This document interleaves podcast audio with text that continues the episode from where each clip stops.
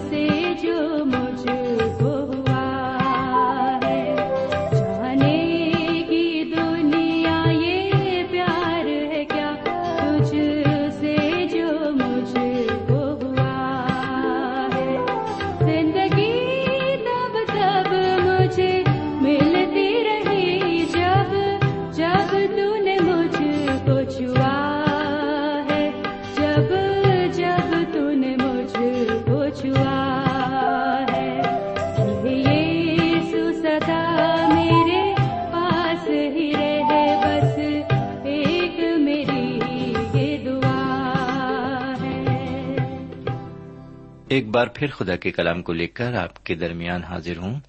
سلام قبول فرمائیے۔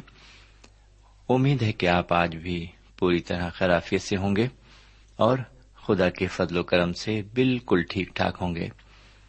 میں بھی آپ کی دعاؤں کے عوض ٹھیک ہوں اور آپ کی خدمت میں پوری طرح سے حاضر ہوں۔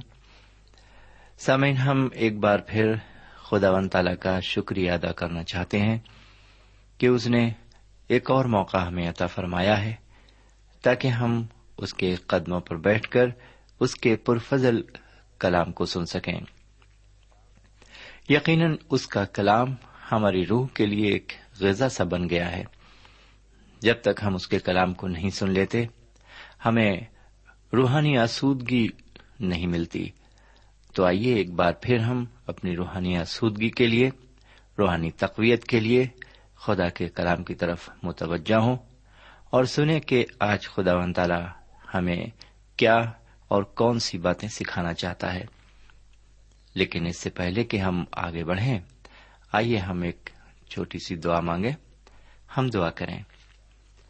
ہمارے پاک پروردگار رب العالمین، ہم تیرے تہ دل سے شکر گزار ہیں کہ تو واقعی ہمارے ساتھ رہتا ہے۔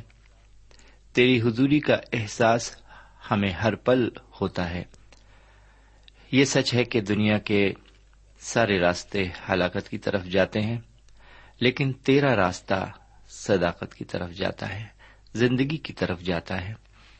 اس دنیا میں ہمارا کوئی نہیں، صرف تو ہی ہے۔ دنیا کے رشتے سب فرضی ہیں، لیکن تیرا رشتہ سب سے مضبوط ہے۔ ہم کس کے پاس جائیں؟ ہم تجھی سے منت کرتے ہیں۔ ہم شکریہ ادا کرتے ہیں آج کے دن کے لیے جو تو نے ہمیں دیا۔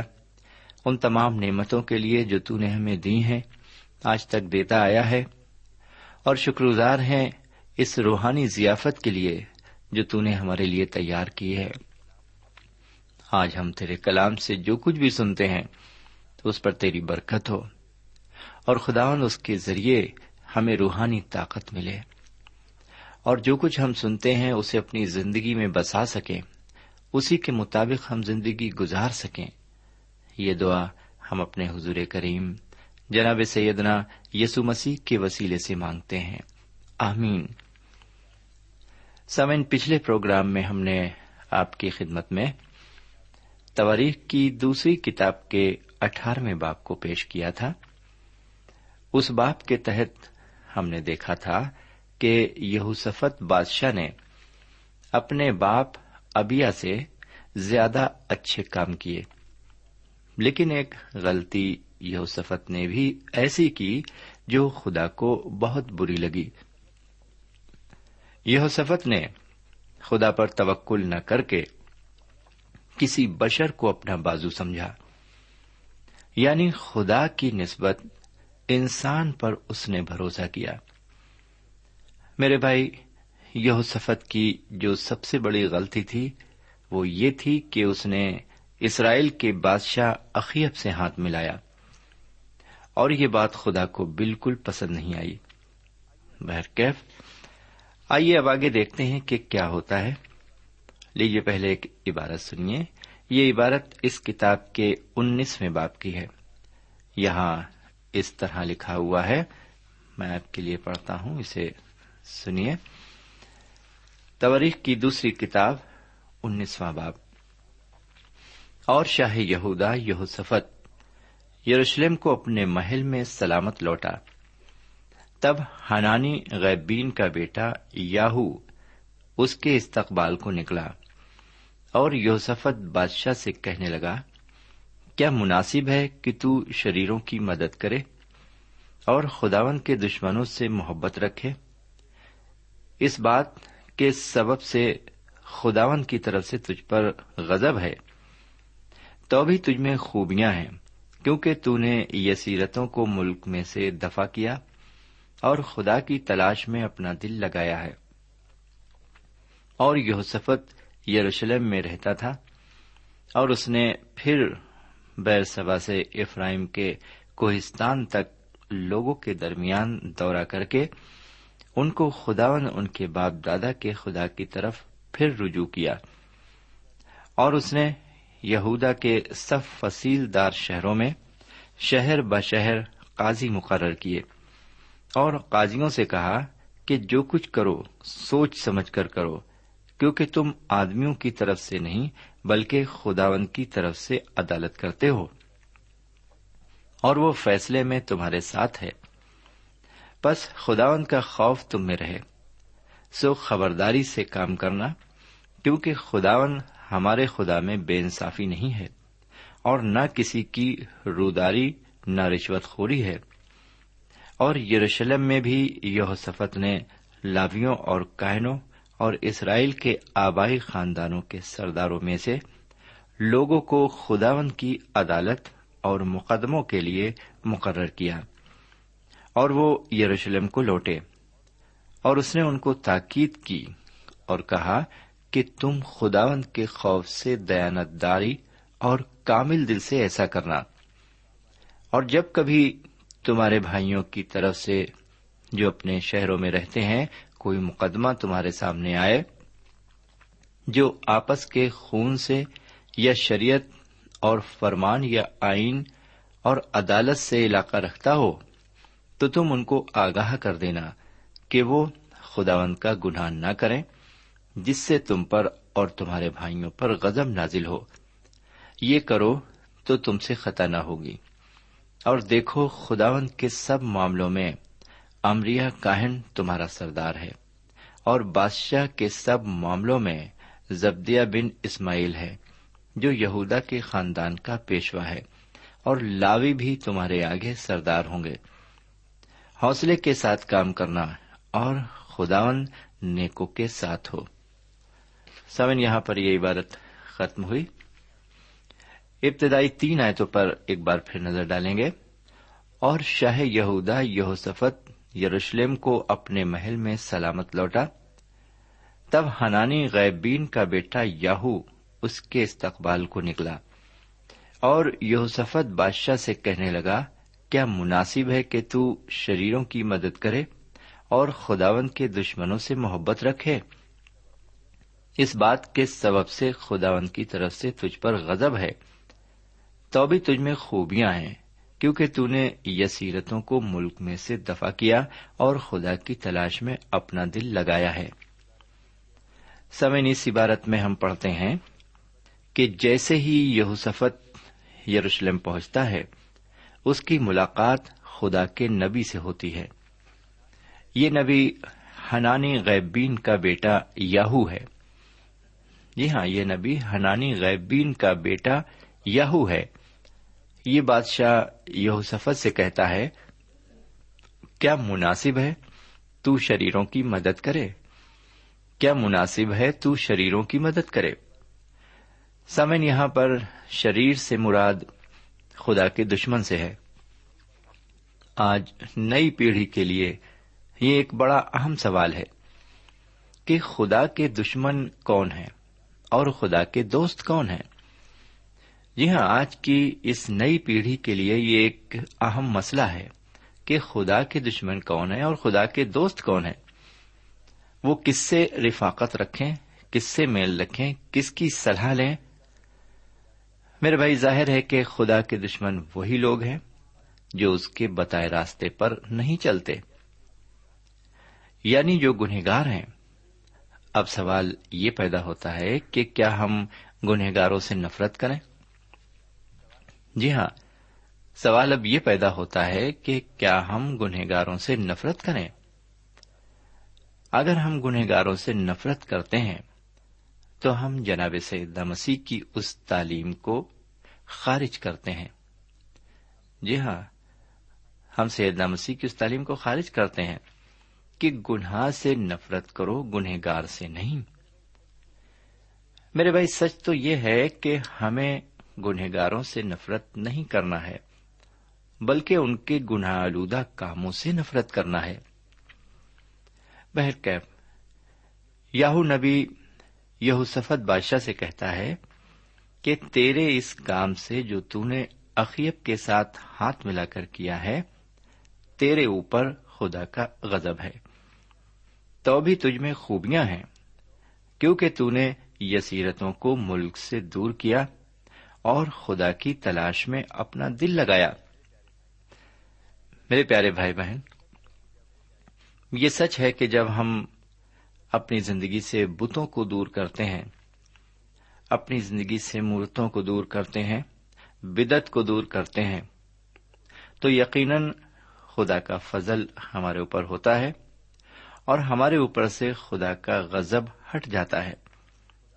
اور جب ہم خدا کی تلاش میں اپنا دل لگاتے ہیں، میرے بھائی، ایسا نہیں ہے کہ خدا کہیں کھویا ہوا ہے، کہیں جنگل میں یا کہیں جھاڑیوں میں وہ چھپا ہوا ہے، ایسا نہیں ہے۔ تلاش کا مطلب یہ ہے کہ جب ہم اس کی چاہت کرتے ہیں، یہی اس کی تلاش ہے۔ وہ تو ہمیں ہمارے بہت قریب مل جائے گا جب ہم اسے پکاریں گے۔ دل لگانے کا، اس کی تلاش کرنے کا مطلب یہ ہے کہ جب ہم اس کی چاہت کریں گے، تو خدا کو ہم ڈھونڈ لیں گے اور اس کو ہم اپنے اندر پائیں گے۔ اور یہی چیز ہمارے لیے سب سے ضروری ہے۔ خدا کی تلاش۔ حضور کریم جناب سیدنا یسو مسیح نے شاگردوں سے یہی کہا تھا ایک بار متی کی انجیل میں کہ تم تلاش کرتے ہو، روٹی کہاں سے آئے گی؟ پیسہ کہاں سے آئے گا؟ پانی کہاں سے آئے گا؟ کپڑا لتا کہاں سے آئے گا؟ گھر کہاں سے آئیں گے؟ یہ ساری چیزیں جو دنیاوی چیزیں ہیں، ان ساری چیزوں کی تلاش میں تم رہتے ہو۔ لیکن تمہیں ضروری ہے کہ تم ان سب چیزوں کی تلاش چھوڑ دو اور خدا کی بادشاہت کی تلاش کرو۔ انہوں نے بھی یہی فرمایا تھا۔ اگر تم یہ کام کرو گے تو وہ ساری چیزیں تمہیں مل جائیں گی جس کی تلاش میں تم ابھی تک بھٹکتے ہو۔ میرے پیارے بھائی بہن، یہ سچ ہے کہ ہماری تلاش صرف یہی ہونی چاہیے کہ ہم خدا کی طرف اپنا دل لگائیں، اس کی بادشاہت کو ڈھونڈیں اور اس کے آئین پر چلیں۔ تو یقیناً ہماری تمام مصیبتیں، پریشانیاں ہمارے اوپر سے دور ہو جائیں گی اور نہ صرف پریشانیاں دور ہو جائیں گی بلکہ وہ ساری چیزیں جو ہمیں درکار ہیں، جو ہمیں چاہیے ہیں، جو ہماری ضرورت کی ہیں، وہ سب پوری ہو جائیں گی۔ وہ اپنے خزانے اپنے بندوں کے لیے کھول دیتا ہے۔ جب اس کے بندے پوری طرح سے اس کے پیچھے چلنے کا وعدہ کرتے ہیں، عہد کرتے ہیں، وہ اپنے خزانے ان کے لیے کھول دیتا ہے اور وہ میرے اور آپ کے لیے بھی کھول دے گا۔ بہرکیف آگے پانچویں آیت سے ساتویں آیت تک ہم دیکھتے ہیں کہ وہ اپنی رعایا پر غور کرتا ہے اور اس کی روحانی ترقی کے لیے فکر مند ہے۔ وہ ملک کا دورہ کر کے حالات کا اچھی طرح جائزہ لیتا ہے اور پھر وہ کچھ اور نئے کام شروع کرتا ہے۔ سب سے پہلے اس نے ملک کے قانونی نظام کو درست کیا۔ کیونکہ جب ملک کا قانونی نظام درہم برہم ہو جاتا ہے، تو رعایا کا بھروسہ بادشاہ پر سے اٹھ جاتا ہے۔ دوسری بات اس نے یہ کی کہ یہودا کے سب فصیل دار شہروں میں شہر بشہر قاضی مقرر کیے۔ تیسری بات اس نے یہ کی کہ قاضیوں کو انصاف کے ساتھ فیصلہ کرنے کی ہدایت دی۔ اور چوتھی بات اس نے یہ کی کہ رشوت خوری کو پوری طرح ممنوع قرار دیا۔ میرے بھائی، اگر ہم گہرائی سے سوچیں، تو واقعی میں یہ جو کارنامے یہوسفت نے انجام دیے، یہ کوئی معمولی کارنامے نہیں ہے بہت بڑے کام اس نے انجام دیے۔ میرے بھائی، یہاں پر سب سے بڑی بات اس نے یہ کی کہ رشوت کو ملک سے نکالا۔ رشوت ایک بہت بری چیز ہے اور رشوت سے ہی انسان کے اندر لالچ پیدا ہوتا ہے اور تمام طرح طرح کی اور بھی برائیاں آتی ہیں۔ اور اس نے پوری طرح اپنی مملکت میں رشوت خوری کو ممنوع قرار دے دیا۔ بہرکیف، آگے آٹھویں آیت میں ہم پڑھتے ہیں کہ یہ نے لاویوں اور کاہنوں اور اسرائیل کے آبائی خاندان کے سرداروں میں سے لوگوں کو خداوند کی عدالت اور مقدموں کے لیے مقرر کیا۔ اور آگے نوی آیت میں ہم پڑھتے ہیں کہ ان کو یہ بھی تاکید کی گئی کہ وہ خدا و تعالی کے خوف میں ہو کر دیانت داری اور کامل سے ایسا کریں۔ جی ہاں دیانت داری اور کامل دل سے ایسا کریں۔ میرے بھائی، ان مذہبی حکمرانوں کو کچھ اور چیزیں بھی یوسفت نے سمجھائیں۔ جو دسویں آیت میں ہمیں پڑھنے کو ملتی ہیں، وہاں اس طرح لکھا ہوا ہے، اور جب کبھی تمہارے بھائیوں کی طرف سے جو اپنے شہروں میں رہتے ہیں، کوئی مقدمہ تمہارے سامنے آئے، جو آپس کے خون سے یا شریعت اور فرمان یا آئین اور عدالت سے علاقہ رکھتا ہو، تو تم ان کو آگاہ کر دینا کہ وہ خداوند کا گناہ نہ کریں۔ جس سے تم جی ہاں جس سے تم پر اور تمہارے بھائیوں پر غضب نازل ہو۔ یہ کرو تو تم سے خطا نہ ہوگی۔ میرے بھائی، اس سے پہلے کہ یہوسفت کچھ مذہبی حکمرانوں کو منتخب کرے، وہ انہیں سمجھا رہا ہے کہ وہ کس سوجھ بوجھ کے ساتھ کام کریں۔ جی ہاں وہ انہیں پوری طرح سے سمجھا رہا ہے کہ وہ کس سوجھ بوجھ کے ساتھ کام کریں۔ اور یہ بہت ضروری ہے۔ سامعین، آج کے دور میں لوگ مذہبی باغ ڈور تو سنبھال لیتے ہیں، لیکن اس سے پہلے ان کو کوئی تربیت نہیں دی جاتی۔ اسی لیے وہ قوم کی رہنمائی کرنے میں ناکام ثابت ہوتے ہیں۔ جی ہاں اسی لیے وہ قوم کی رہنمائی کرنے میں ناکام ثابت ہوتے ہیں۔ اور اس طرح آہستہ آہستہ معاشرہ بکھرنے لگتا ہے۔ آج عبادت گاہیں اور دینی ادارے کیوں روحانی طور پر خستہ حالی کی طرف جا رہے ہیں؟ جی ہاں میرے بھائی، کیا کبھی آپ نے سوچا ہے وہ کیوں خستہ حالی کی طرف جا رہے ہیں؟ کیونکہ زیادہ تر دینی رہنما نہ تو تربیت یافتہ ہیں اور نہ ان کو نئی زندگی کا تجربہ ہے۔ جی ہاں ان کو نئی زندگی کا تجربہ بھی نہیں ہے اور وہ پوری طرح سے تربیت یافتہ بھی نہیں ہے میرے پیارے بھائی بہن اور میرے پیارے بزرگ، یہ سچ ہے کہ ہمیں جو دنیاوی کام ہیں ان کو کرنے کے لیے تربیت کی ضرورت ہے۔ یہ سچ ہے، ہم ان کے لیے ٹریننگ لیتے ہیں، تربیت لیتے ہیں اور پھر ان دنیاوی کاموں کو شروع کرتے ہیں۔ لیکن یہ بھی سچ ہے کہ جو روحانی کام ہیں، جو دینی کام ہیں، ان کے لیے بھی ہمیں تربیت کی ضرورت ہے۔ ہمیں ٹریننگ کی ضرورت ہے کہ کس طرح سے ہم روحانی مدار میں لوگوں کو خدا کی طرف پھیریں۔ یہ ضروری ہے، اگر ہم تربیت یافتہ نہیں ہوں گے تو ہم کئی جگہ پر مات کھائیں گے۔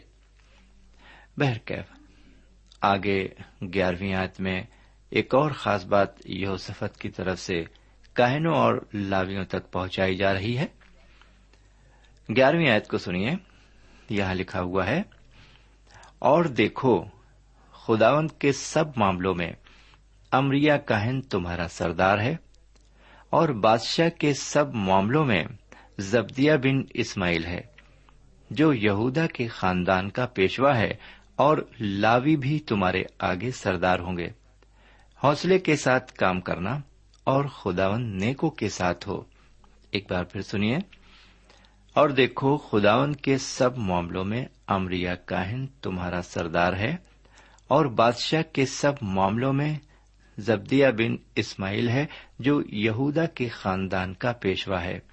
اور لاوی بھی تمہارے آگے سردار ہوں گے۔ حوصلے کے ساتھ کام کرنا اور خداون نیکو کے ساتھ ہو۔ سمن، یہاں پر اس عبارت میں جو ابھی ہم نے پڑھی، آپ نے اسے اچھی طرح سنا ہے اور یہاں پر یہاں پر ایک خاص بات ہمیں سمجھ لینی چاہیے اور وہ خاص بات کیا ہے۔ یہاں پر لکھا ہوا ہے، حوصلے کے ساتھ کام کرنا۔ جی ہاں میرے بھائی، ہمارے کام میں چاہے وہ دنیاوی کام ہو، چاہے وہ روحانی کام ہو، چاہے وہ عبادت ہی کیوں نہ ہو، چاہے وہ دعا بندگی کیوں نہ ہو۔ حوصلہ ایک بہت بڑی چیز ہے۔ حوصلے کے ساتھ جب ہم کام کرتے ہیں تو ہم اس بات کا ثبوت دیتے ہیں کہ جو کام ہم کر رہے ہیں وہ ہم دل سے کر رہے ہیں۔ پوری طرح سے ہم اس کام کو دل جان سے کر رہے ہیں جب ہم حوصلے سے کرتے ہیں۔ اور جب کسی کام میں ہم حوصلہ کھو دیتے ہیں، تو اس کام میں ہمیں کامیابی ہرگز نہیں ملتی۔ جی ہاں اس کام میں ہمیں کامیابی کبھی نہیں ملتی۔ ہمیں ناکامی کا منہ دیکھنا پڑتا ہے۔ کئی بار کچھ کام بڑے سخت اور کٹھن ہوتے ہیں، اور پہلے سے ایسا لگتا ہے کہ ہم ان کو نہیں کر پائیں گے اور ان میں ہم مہارت حاصل ہمیں نہیں ہے، ہم ان کو نہیں کر سکتے، کامیابی ہمیں نہیں ملے گی۔ لیکن پھر بھی جب ہم حوصلے کے ساتھ ان کاموں کو شروع کرتے ہیں، تو ہم ان کاموں پر بھی فتح یابی حاصل کر لیتے ہیں۔ آخر میں اس عبارت میں یہ بھی لکھا ہے، اور خداون نیکوں کے ساتھ ہے۔ جب ہم نیکی کے ساتھ عمل کرتے ہیں، ہمارے دل میں جب نیکی رہتی ہے، سچائی رہتی ہے، تب بھی ہمیں کامیابی ملتی ہے۔ اور ایسے لوگوں کے ساتھ خدا بھی ساتھ ہوتا ہے۔ جی ہاں ایسے لوگوں کا ساتھ خدا بھی دیتا ہے۔ میرے بھائی، یہ تھا ملک کا وہ قانونی نظام جس کو یوسفت بادشاہ نے درست کیا۔ سامعین، ایک ملک کی ترقی اور خوشحالی کے لیے قانونی نظام کی بحالی بہت ضروری ہے۔ جی ہاں ایک ملک کی ترقی اور خوشحالی کے لیے ایک ملک ترقی یافتہ تبھی ہو سکتا ہے اور وہ خوشحال تبھی رہ سکتا ہے جب اس کا قانونی نظام درست ہو۔ جی ہاں اسی لیے کہا گیا ہے ملک کی ترقی اور خوشحالی کے لیے قانونی نظام کی بحالی بہت ضروری ہے۔ اسی طرح کلیسیا اور دینی اداروں میں بھی ترقی اور خوشحالی کے لیے قانونی نظام کا درست ہونا بہت ضروری ہے۔ قانون انسان کو ڈسپلن سکھاتا ہے اور ڈسپلن انسان کے لیے بہت ضروری ہے۔ بہرکیف اب ہم یہاں پر اپنا مطالعہ ختم کرنا چاہتے ہیں۔ مجھے یقین ہے کہ آپ نے آج کے اس مطالعے کے ذریعے بہت کچھ سیکھا ہے۔ اور جو کچھ آپ نے سیکھا ہے، آپ اس کو عملی زندگی میں لائیں گے اور اسی کے مطابق زندگی گزاریں گے۔ خدا نے چاہا تو ہم اگلے پروگرام میں ایک نئے باپ کے ساتھ پھر حاضر ہوں گے۔ تب تک کے لیے ہمیں اجازت دیجیے خدا حافظ۔ سامعین، اس مطالعے سے آپ کو روحانی تقویت حاصل ہوئی ہوگی۔ ہمیں یقین ہے، آپ اپنے تاثرات سے ہمیں ضرور نوازیں گے۔ ہم آپ کے خط کے منتظر رہیں گے۔ ہمارا پتا ہے، پروگرام نور ال post box number one five seven five Sialkot Pakistan. پتا ایک بار پھر سن لیں۔ پروگرام نور ال پوسٹ باکس نمبر ایک پانچ سات پانچ سیال کوٹ پاکستان۔ اب آپ ہم سے ٹیلی فون اور ای میل سے بھی رابطہ قائم کر سکتے ہیں۔ ہمارا ٹیلی فون نمبر ہے nine two three four four six four zero four five seven eight. نو دو تین چار چار چھ، چار صفر چار، پانچ سات آٹھ۔ ہمارا ای میل پتا ہے N A E M three nine four nine eight hotmail dot com. N A E M three nine four nine eight hotmail dot com. ہمارے پروگرام کا وقت اب یہیں پر اختتام پذیر ہوتا ہے۔ اگلے پروگرام میں خدا کے کلام کے ساتھ پھر ملیں گے۔ تب تک کے لیے اجازت دیں۔ خدا حافظ۔